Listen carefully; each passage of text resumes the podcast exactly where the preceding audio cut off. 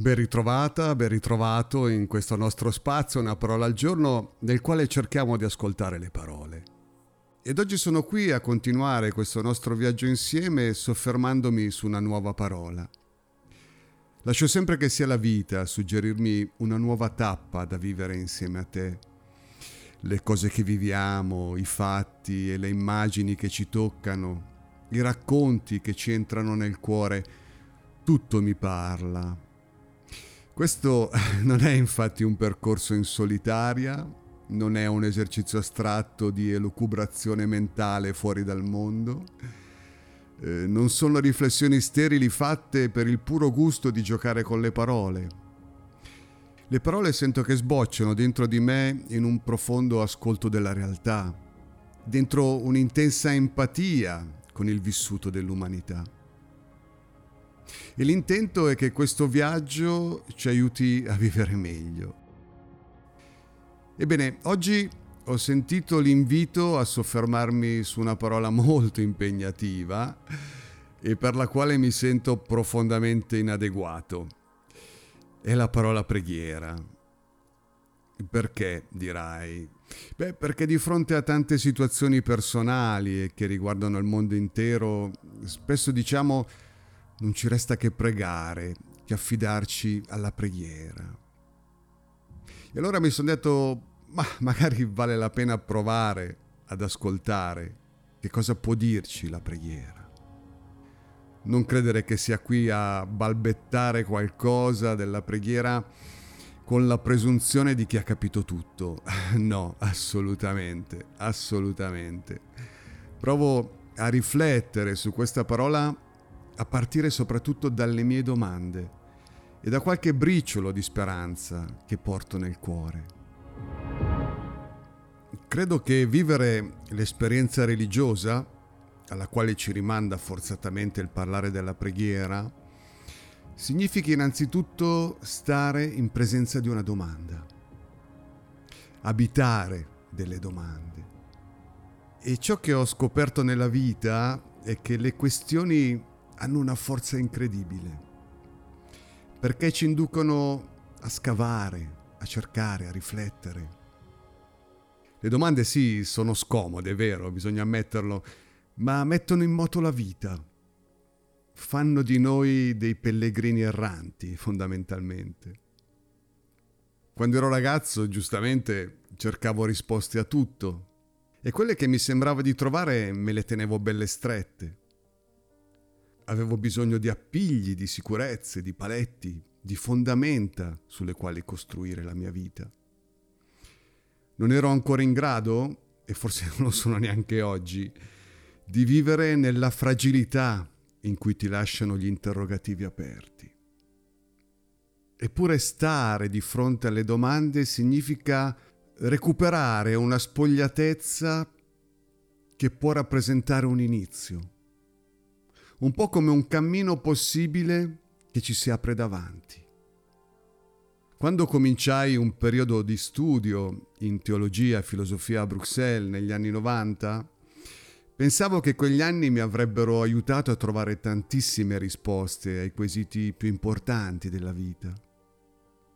Ebbene, quei tre anni di studio rappresentarono invece un periodo importante di decostruzione cioè un tempo nel quale ho avuto la fortuna di smontare verità impacchettate forse con troppa facilità, per ritrovare appunto la forza, la potenza delle domande. La vita d'altronde è un cantiere aperto, no? Vale la pena quindi ritrovare il coraggio di vivere le nostre domande. Anche perché spesso le fortezze delle nostre sicurezze assolute dentro le quali ci rifugiamo non nascondono forse una velata debolezza, una labilità tenuta insieme e sorretta dall'impalcatura arrugginita delle certezze di cui abbiamo disperatamente bisogno per non sentire il respiro mancarci. E se invece il respiro lo trovassimo piuttosto negli spazi sgombri da ogni cosa, dove il nostro sguardo può perdersi?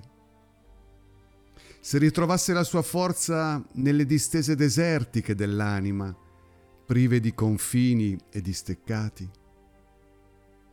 Se il respiro soffiasse piuttosto nelle lande indifese, prive di ripari e di ostacoli, là dove il nostro cuore è più esposto alla vita? Esporci alla vita, sì, è un'espressione che mi piace tanto, perché indica un rischio che vale la pena correre. Ecco, sospinto dalle mie domande, tento allora di parlarti della preghiera. Lo faccio a mani vuote, addentrandomi nel cuore della complessità umana ed entrando in punta di piedi nella sfera del mistero divino. Il tema ovviamente è vasto, ecco, da, da dove si potrebbe partire? Ma io direi da una constatazione, e cioè quella che sembra dirci che l'uomo ha sentito probabilmente sin dagli albori della sua storia il bisogno di andare oltre se stesso e rivolgersi ad un'entità più grande. Ha rudimentalmente sentito che era solo una piccola parte di un tutto molto più grande di lui. Verità che l'uomo contemporaneo sembra dimenticare troppo spesso. Sì, la preghiera sembra essere sbocciata nel cuore dell'uomo da questo suo sentimento di piccolezza, di limitatezza. Non è un caso, infatti, che nell'etimologia latina di preghiera, precaria, troviamo proprio un'indicazione alla precarietà. La preghiera sembra essere nata da questa coscienza, forse inespressa, di sentirsi provvisori, insicuri, deboli. Sembra essere un tentativo di raggiungere una forza, una sicurezza, una stabilità che sentiamo a volte venir meno e soprattutto nei momenti in cui avvertiamo che ci manca la terra sotto i piedi, che sembrano sgretolarsi le poche certezze che abbiamo tra le mani, momenti in cui ci sentiamo finiti, limitati, che scaturisce un istinto quasi naturale a pregare. Ecco, quindi credo che la preghiera è sempre stata una parte di noi ed ha le sue radici nella nostra più profonda umanità. Nasce dentro i nostri bisogni, si impasta con i nostri aneliti, è plasmata dai nostri desideri, è smossa dalle nostre sofferenze, si fa largo tra le nostre ferite. Ecco, l'esperienza religiosa prende forma dentro ciò che siamo, si nutre delle dinamiche che ci caratterizzano, e si struttura, si cristallizza prendendo la forma delle nostre rigidità. Ciò non significa sminuire il valore della nostra vita spirituale, tutt'altro. È proprio perché radicata nella nostra umanità più profonda che ha possibilità di far fiorire aspetti divini, oserei dire. E la preghiera può portare una luce che libera, proprio perché abbraccia fino in fondo ciò che siamo e apre spiragli di una nuova vita possibile, senza più dualismi né contrapposizioni, accogliendo tutto, aprendoci al misteriosamente altro che ci restituisce a noi stessi con uno sguardo nuovo. Non voglio avventurarmi in un escursus storico che ripercorre il modo in cui l'uomo abbia da sempre vissuto la preghiera. Mi limito a dire che mi pare esserci una costante di fondo che attraversa i millenni, e cioè la preghiera vista come mezzo per ringraziarsi la divinità, per ottenerne i suoi favori, per smuovere la sua volontà ad intercedere in soccorso delle necessità. La preghiera è nata infatti come lamento, come supplica. Da sempre i popoli, con modi e riti differenti, hanno elevato la loro voce perché il loro Dio accorresse in loro aiuto. Preghiere incessanti, insistenti, come per convincere il buon Dio della giustezza dei loro bisogni.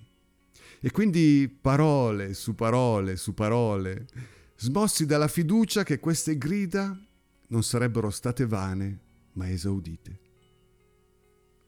C'è sempre stato però un grosso problema, la sofferenza delle vittime e le conseguenti domande generate nel dolore.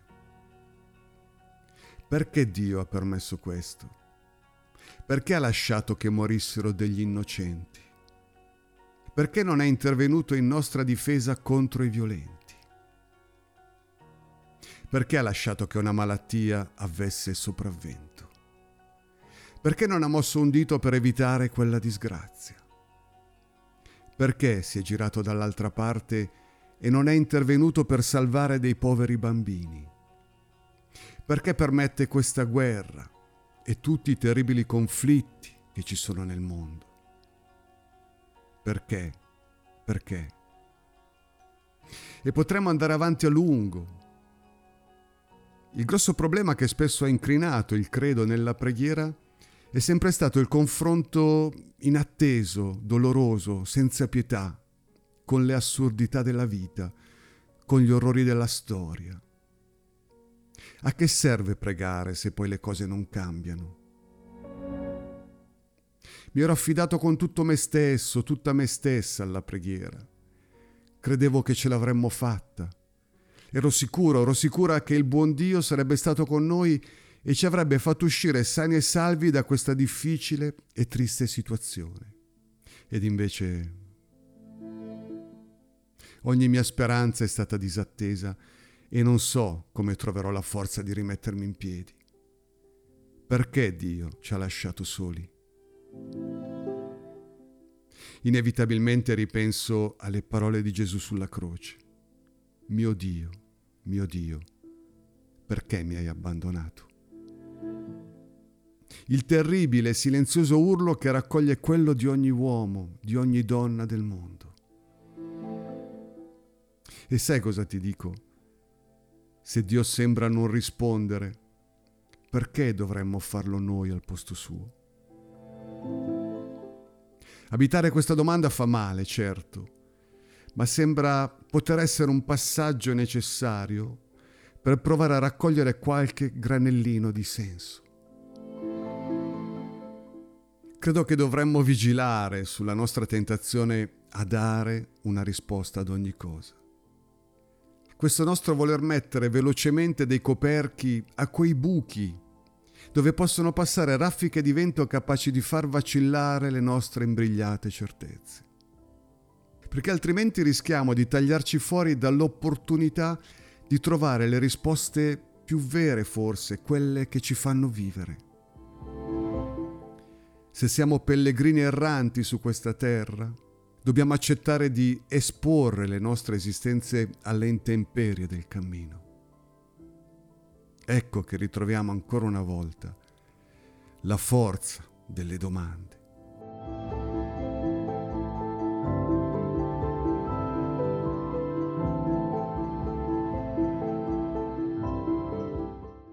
C'è stato un evento terribile della nostra storia che ha suscitato profondi interrogativi in ogni uomo e donna, credenti o non credenti.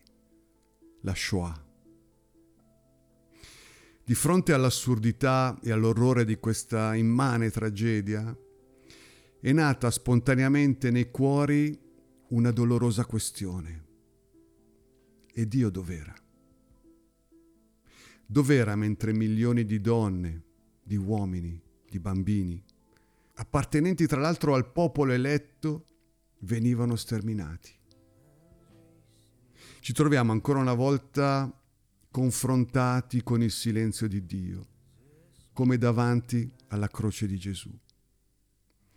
Un silenzio assordante, eh, di fronte al quale siamo stati spesso tentati di balbettare parole che tentassero una risposta un dolore che ha aperto un animato dibattito sull'esistenza di Dio o meno.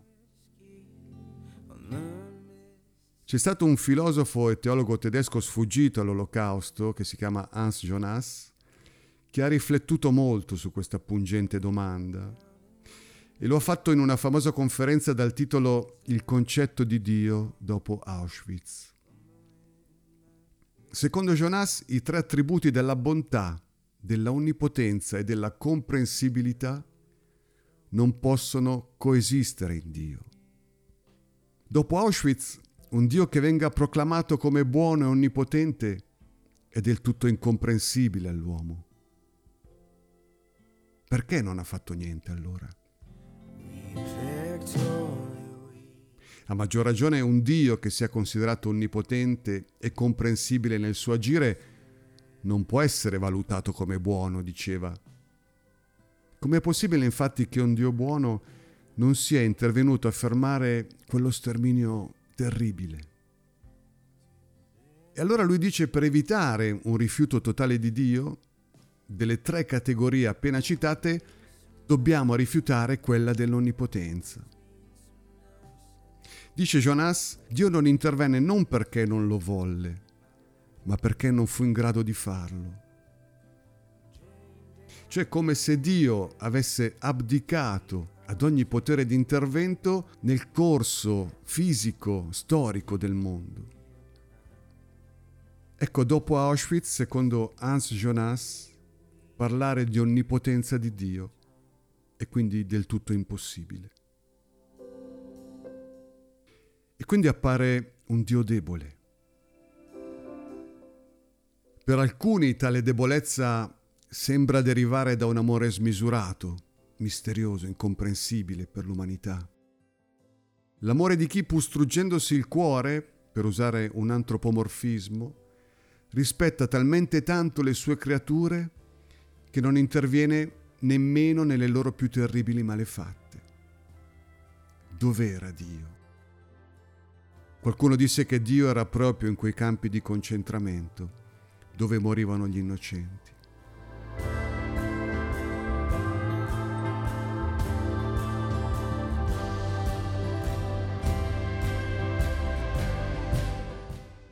E allora mi chiedo, può questa idea di Dio riconciliarci con Lui ed aiutarci ad andare oltre quella rabbia, quel senso di impotenza che a volte sentiamo dentro di noi? C'è stata un'altra esperienza toccante che è scaturita dalla tremenda vicenda della Shoah, quella di Etty Illesum. Chi era Etty? Una ragazza come tutte, nata in Olanda nel 1914 in seno ad una famiglia ebrea non praticante. Etty è cresciuta ad Amsterdam, dove ha studiato, dove ha raggiunto la maturità come ragazza laureandosi in legge e dedicandosi allo studio delle lingue slave. Era una ragazza colta, sensibile, irrequieta, vivace, riflessiva e, e molto empatica. Ci ha parlato della sua splendida anima nel suo famoso diario, che ti consiglio di leggere, perché contiene delle perle davvero eccezionali. E proprio in questo suo scritto racconta anche dell'escalation della repressione nazista di cui era testimone, con una lucidità toccante, pazzesca. Pensa che Etty poteva scappare e mettersi in salvo e che scelse invece di condividere le sorti della sua gente accettando ogni rischio. Ed infatti il 7 settembre del 1943 fu deportata ad Auschwitz dove morì poi a fine novembre dello stesso anno. E la meraviglia di questa ragazza è che celebrò la bellezza della vita fino all'ultimo dei suoi giorni, e ciò nonostante l'orrore di cui era spettatrice. Nel suo diario racconta anche di un percorso personale in cui Dio è diventato sempre più protagonista. Te ne leggo un passaggio cercherò di aiutarti affinché tu non venga distrutto dentro di me, ma a priori non posso promettere nulla. Una cosa però diventa sempre più evidente per me, e cioè che tu non puoi aiutare noi, ma che siamo noi a dover aiutare te. E in questo modo aiutiamo noi stessi. L'unica cosa che possiamo salvare di questi tempi e anche l'unica che veramente conti, è un piccolo pezzo di te in noi stessi, mio Dio. E forse possiamo anche contribuire a disseppellirti dai cuori devastati di altri uomini. Sì, mio Dio, sembra che tu non possa far molto per modificare le circostanze attuali, ma anch'esse fanno parte di questa vita.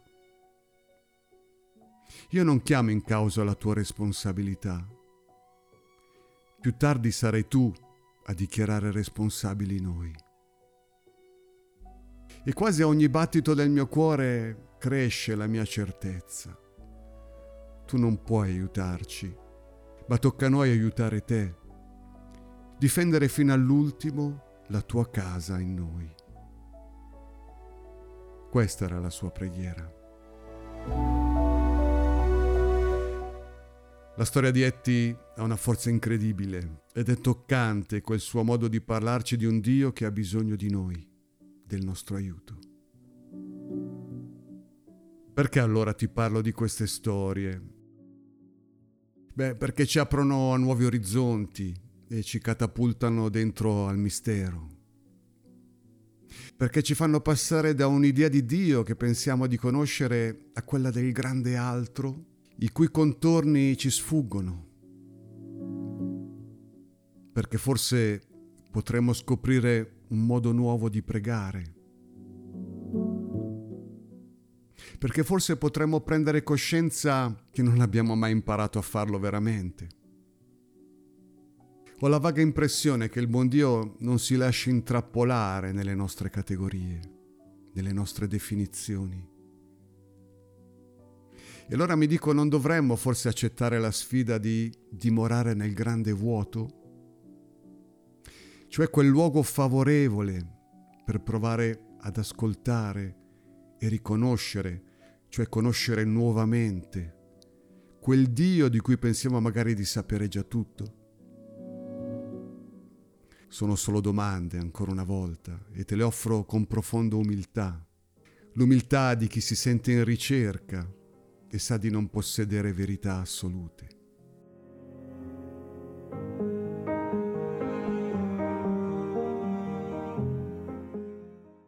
Dopo i tremendi drammi del secolo scorso, che come dicevo hanno aperto dolorose questioni nel nostro rapporto con Dio e trovato commoventi risposte come quella di Etty Illesum, mi pare si sia andata diffondendo poi una idea di preghiera invece un po' sempre più distaccata dal mondo, come se si fosse privilegiata una dimensione che viene relegata molto ad una sfera intimistica.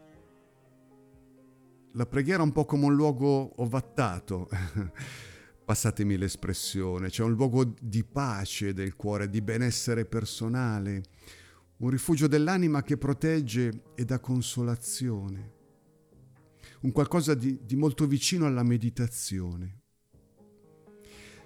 Un po' una questione molto soggettiva, ecco, che riguarda me ed il buon Dio, però è un po' come se la preghiera fosse soprattutto fidarmi di me, delle mie facoltà. Non voglio con questo eh, esprimere un giudizio su questo modo di vivere la preghiera, anche perché credo abbia caratterizzato a lungo la mia vita. Io che ho spesso cercato di preservare un mio angolo dove raccogliermi e provare a respirare quel silenzio che va oltre i pensieri incessanti della mente per sintonizzarmi con il diversamente altro, con la vita, chiamatelo come volete. Ecco, io non so se esista un modo giusto, un modo migliore di pregare, non lo so. Credo che ognuno lo faccia come si sente perché lo fa partendo dall'educazione ricevuta, dalle cose imparate, dalla tradizione che gli è stata trasmessa. Impariamo a pregare infatti con le parole che ci sono state insegnate. Poi magari col tempo abbiamo iniziato a dire le nostre di parole, fino magari a capitare che preferiamo il silenzio.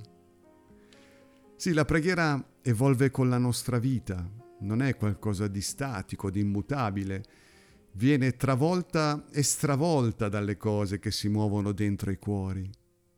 E quindi nessuno penso possa dire il tuo modo di pregare non va bene. Ogni preghiera porta con sé una storia che merita rispetto, proprio perché umanità e preghiera si tengono per mano, perché la preghiera si adatta anche ai tempi che si vivono e le persone ci portano i dolori e i bisogni che ne scaturiscono. Perché la preghiera nasce dentro ad un vissuto personale e sociale di cui nessuno può osare dire niente. Di cosa posso parlarti allora se non della mia idea di preghiera, o più che dell'idea del mio vissuto? Beh, non, non, lo dico perché lo devo dire, ma devo cioè rispolverare l'antico aforisma socratico che io so di non sapere. Vivo il vuoto delle mie parole. Non so più trovare le parole per pregare. Se i teologi me lo consentono, direi che la mia preghiera preferita è il silenzio. Uno spazio nel quale mi metto umilmente di fronte al mistero, a mani vuote, e respiro il silenzio. E il silenzio non è il vuoto più assoluto, eh? è piuttosto un luogo che si preserva per accogliere dove c'è spazio per tutto, per tutti. Uno spazio attraversato dai volti, dalle storie, dai racconti, dai gesti, dalle grida, dalle lacrime. Un posto trafficato dove passa la storia, che ha il potere di allargare il mio cuore e spero di cambiarmi. Dove cerco di stare in compagnia di quel Dio indifeso, debole, contro cui ce la prendiamo magari con troppa facilità. Vivo questo spazio come un luogo che cerco di connettere con la vita, dove sento che nulla mi viene risparmiato e dove avverto la sensazione di poter trovare però la forza di attraversare ogni cosa. Almeno spero. A volte balbetto qualcosa, parole dette sottovoce, ruminate, che hanno però il potere di risvegliare i miei torpori e mi ricordano che ciò che conta è amare. Perché credo che se la preghiera non diventa vita, non si traduce in azioni e parole che esprimano amore, bontà, tenerezza, allora forse devo ancora imparare a pregare veramente. Perché come diceva Kierkegaard, la preghiera non cambia Dio, ma cambia colui che prega. Ecco, molti forse considerano la preghiera una fuga, un qualcosa che ci aliena, che ci estranea, un, un rifugio, ecco, dove magari si scappa per le difficoltà, le sofferenze della vita. C'è forse un aspetto sottile, discriminante, che però può farci capire se la preghiera rappresenti un'evasione o ci mette invece in contatto con ancora più intensità con la vita, portandoci forze capaci di liberarci, portandoci coraggio. E qual è questo aspetto? Io credo che sia quel suo silenzioso potere capace di cambiarci la vita in meglio capace di smuovere il nostro cuore, di liberare le nostre energie più potenti. Mi sembra quasi che di fronte a tantissime situazioni, la preghiera più che una fuga ci dica che tocca a noi essere le mani di Dio, senza nulla togliere al suo misterioso agire.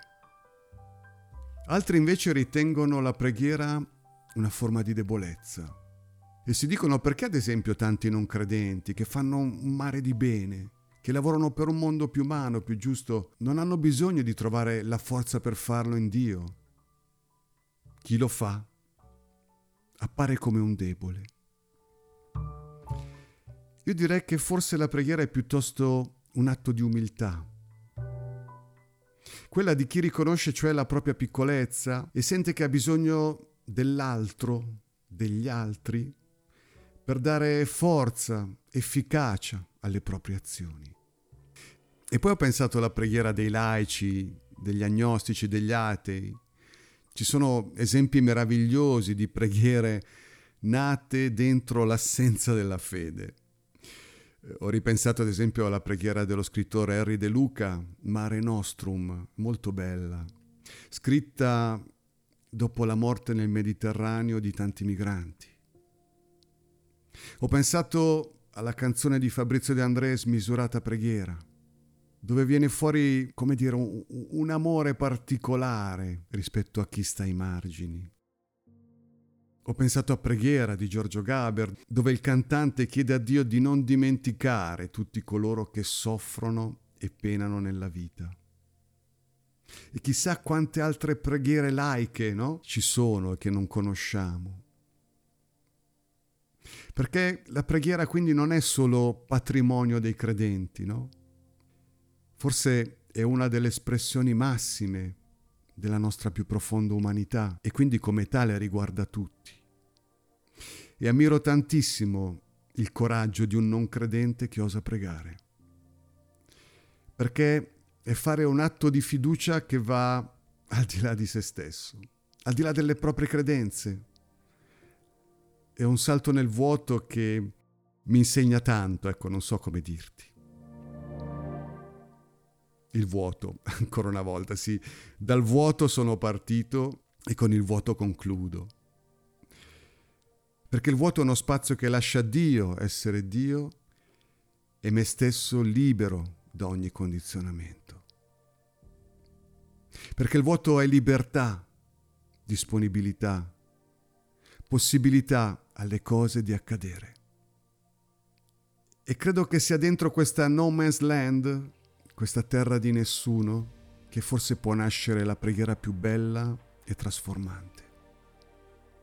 Perché ci sia dialogo, è così infatti che molti intendono il vero senso della preghiera, occorre che ci sia innanzitutto silenzio. Perché ci sia incontro è necessario uno spazio sgombro. Nonostante la nostra continua, insaziabile tendenza a riempire sempre di qualcosa questo vuoto necessario alla vita. Lo riconosco, è difficile parlare bene della preghiera, soprattutto per chi come me fatica a trovare parole per viverla. Però ecco, ancora una volta ho voluto assecondare questo invito che mi è sbocciato dentro. E spero di non essere stato pesante e che questa tappa di questo nostro viaggio ti abbia lasciato dentro il desiderio di riscoprire questa parola. Magari ti sorprenderei a pregare come solo tu sai fare, se pensi che ciò possa avere un senso. Si dice che la preghiera salverà il mondo, così come lo si dice della bellezza, dell'amore, dell'umanità. Forse perché tutto ciò è espressione della parte più bella che si muove dentro ai nostri cuori. Meraviglie di noi alle quali non possiamo smettere di credere. Ed è lì che troviamo sempre briciole di speranza, ecco, che ci danno la forza di andare avanti. Ecco, ti auguro di riscoprire la forza delle tue personali domande, ecco, come ho cercato di fare io oggi parlando della preghiera e ti do appuntamento a presto con una nuova parola, ecco. Sempre che riesco a trovare ancora acqua nel mio pozzo. Un abbraccio.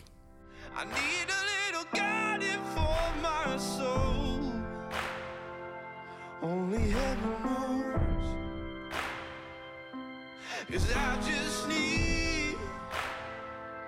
Oh, hey.